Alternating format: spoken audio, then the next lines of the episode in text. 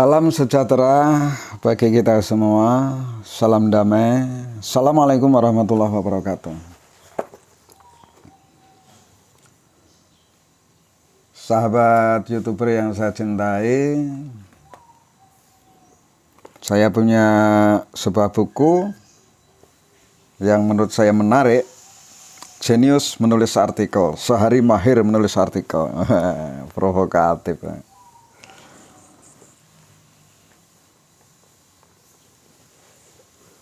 Buku ini diterbitkan oleh Terakata Yogyakarta tahun 2010 eh 2017. Mengapa saya menggunakan branding Genius? Hmm. Karena filosofinya setiap orang adalah jenius. Setiap orang adalah jenius. Apalagi kalau seorang penulis dipastikan jenius. Hmm. Pertanyaannya adalah mengapa menulis itu kemudian atau penulis kemudian dikatakan orang yang jenius. Nah, ini sekarang saya akan memberikan ingatan atau merefresh me, me, me, ingatan kita. Sebenarnya Einstein itu pernah bilang, genius is 99 is ethos and one person is talent. Genius itu ditendai oleh kerja keras, jadi bukan bakat. Oh ya, hmm. sebelum saya lanjutkan, subscribe ya demi kelangsungan channel ini biar nanti berdaya gerak punya suspensi yang kuat dalam perubahan dunia kepenulisan atau gerakan literasi nasional dan sehingga berdaya guna like kemudian dan bagikan manakala itu Anda pandang penting ada sesuatu yang baru yang bisa menyentuh orang. Dan bagi saya jelas baru karena tidak ada orang yang mengaitkan tentang kejeniusan manusia yang secara bawaan itu dikaitkan dengan kepenulisan. Saya hanya mengingatkan aja lah bahwa setiap orang itu jenius, itu kata kuncinya. Argumentasinya ikuti ilustrasi saya. Orang jenius kata Einstein itu memiliki karakter-karakter yang melekat pada diri. Sebut misalnya orang yang jenius itu punya keberanian luar biasa. Orang jenius itu patuh pada tujuan. Orang jenius itu punya pengetahuan yang cukup. Orang jenius itu punya kejujuran yang tulus. Orang jenius itu punya optimisme. Orang jenius itu punya kemampuan menilai. Orang jenius itu memiliki antusiasme yang dahsyat. Orang jenius itu memiliki kepekaan. Orang jenius itu memiliki energi yang melimpah. Orang jenius itu memiliki enterprise. Orang jenius punya kemampuan persuasi. Orang jenius itu punya keramahan. Orang jenius itu punya kecerdasan komunikasi. Orang jenius punya kesabaran. Dan orang jenius memiliki kemampuan dalam menanggapi persoalan. Orang jenius itu memiliki perfeksionalitas. Perfeksionalitas. Nah, orang jenius itu memiliki humor yang kuat Orang jenius itu punya versatilitas. Orang jenius itu punya kemampuan adaptif, kemampuan orang jenius itu juga memiliki rasa penasaran, dan orang jenius itu punya individualisme yang sangat tinggi.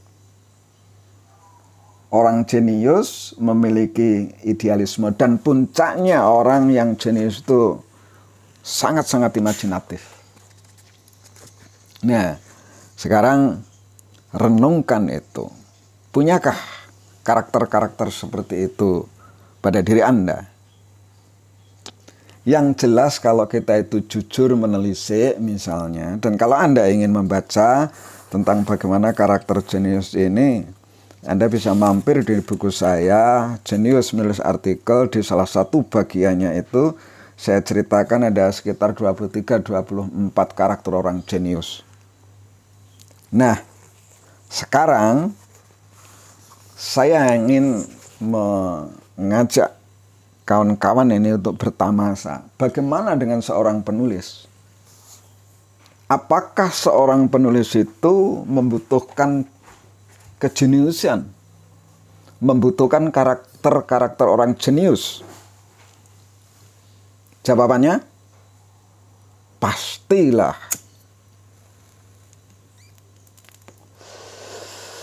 Makanya orang-orang yang jenius maaf orang-orang yang penulis saya selalu mengatakan ia bagian dari satu di antara orang jenius yang ada. Karena dia punya kepekaan sosial, kemudian dia menulis dan mengungkapkannya kemudian di media nasional. Karena itu kemudian kalau kita ingin terus mengembangkan dunia kemenulisan, maka tugas tugas pertama-tama adalah kita harus bisa merawat kejeniusan empirik ini sebagaimana dipesankan oleh Einstein. Setiap orang itu jenius. Ini yang ngomong adalah aktor dunia, ilmuwan yang sangat disegani dan dipercaya dalam perubahan kehidupan dan peradaban ini. Pak, kita itu kan orang desa pak. Kita itu kan jauh dari nun di sana. Benerkah itu omongan Einstein? Kalau saya ada pikiran-pikiran positif seperti itu saya mengiyakan. Tinggal kita mencari bibit-bibit atau benih-benih kejeniusan itu di dalam diri kita. Dan menulis membutuhkan perangkat dan semangat kejeniusan itu katakanlah kepekaan. Karakter orang jenius adalah peka. Bagaimana tanpa kepekaan kita bisa mendapatkan ide tulisan? Oh. Karakter orang jenius adalah kreatif. Bagaimana tanpa kreativitas kita akan menulis? Karena yang kita tawarkan adalah wujud kreativitas. Tulisan yang menarik dan menggoda kadang-kadang harus disisipi humor. Tanya itu Pak Tejo pernah? Gunakan ya pernah re itu loh. Saya menyisipkan nomor dalam tulisan artikel yang di koran itu sering sekali. Contoh dalam tulisan saya yang berjudul membangun citra guru mulai dari mana? Saya mengawali tulisan itu setengah satir bagaimanakah membangun citra guru? Mulai dari mana? Negara ini sebenarnya sudah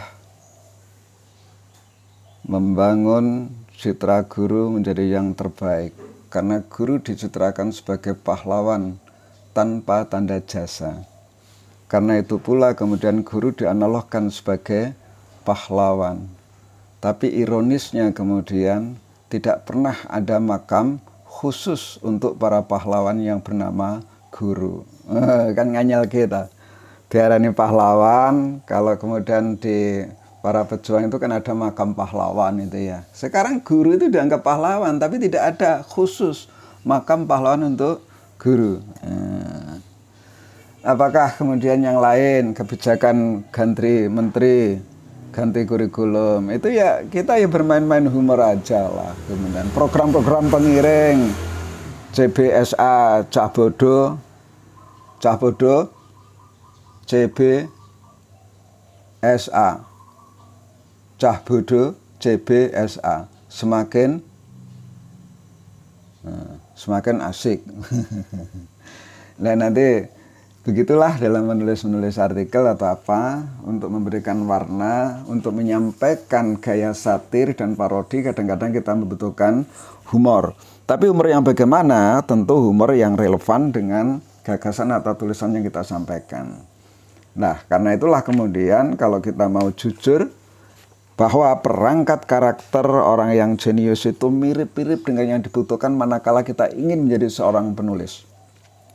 Katakanlah berpikir imajinatif, karakter imajinatif. Setiap orang itu punya daya khayal, setiap orang punya kemampuan imajinatif.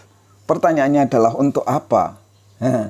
untuk menulis-menulis yang kreatif, menulis cerpen, menulis puisi. Wow, kemampuan imajinasi itu sangat-sangat dibutuhkan. Karena itu kawan-kawan, seorang yang imajinatif melihat sandal jepit, melihat sandal jinjit, itu bisa sudah menjadi sebuah cerpen. Suparto Broto pernah menulis sandal jinjit. Bayangkanlah kemudian siapakah orang-orang yang suka dan terbiasa menggunakan sandal jinjit. Dalam cerpen Supato Broto itu kemudian dikisahkan orang yang menggunakan sandal jinjit, sepatu jinjit adalah orang-orang yang cenderung tidak jujur. Maka tokoh yang bersandal jinjit itu disindirkan oleh sebagai orang-orang yang suka berpura-pura suka dianggap lebih dan seterusnya. Satu hal kecil bayangkan, karena kemampuan imajinasi yang dahsyat, jadilah sebuah cerita yang memikat, cerita yang menggoda imajinasi kita untuk bergerak lebih jauh.